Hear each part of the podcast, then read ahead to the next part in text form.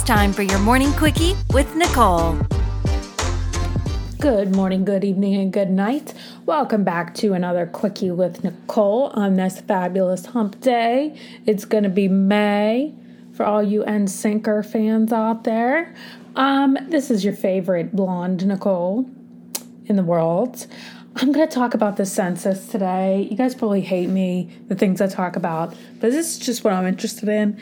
Um, so, this year's 2021. Last year was a census year. Every 10 years, we take the census. And it was a special census year because, first of all, there was a pandemic.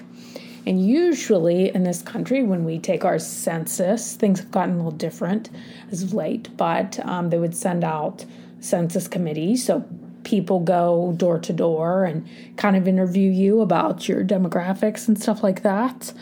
Um, and just to kind of get a lay of the land, how areas have grown or shrunk. Um, but this year was a little, last year was a little different because of the pandemic. So they couldn't do things how they usually did. So they had to rely on the mail. Um, so there's a lot of pushback. They think there's a lot of inaccuracies, which there probably very well is. That being said, there probably always is. Um, there also was a bit of a controversy because Trump wanted to put on a citizenship question, Trump or his camp, um, and that was vetoed. Um, but that being said, that's never been included in the census as long as it's been a part of U.S. history. So um, that would definitely be something new. That's not something we've ever done before. So I always get really excited about uh, this census because I am interested in growth patterns, why people move to different places, why different people moved, and what attracts people to different places. And the census doesn't necessarily tell you what m- moves people to different places, but you can fill in the blanks if you have any common sense.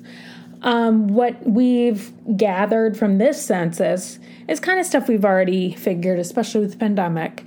Um, a lot of people are moving west and um, south.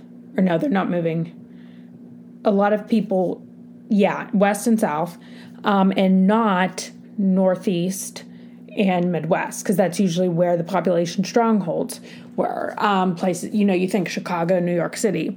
Um, so what has happened is um, Congress loses seats over this or gains seats. So um, a lot of the states like um, New York, Pennsylvania, um, actually West Virginia lost a seat.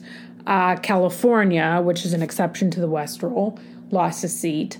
And then places like um, Texas, Florida, um, North Carolina gained one seat, respectively. Nothing crazy, um, just a seat here and there. Um, so people are, you know, kind of pushing back on the inaccuracies of it. That being said, I think with the, the pandemic and the, especially the tax structure, um, with the highest income moving people into really high, high what people would call oppressive tax brackets.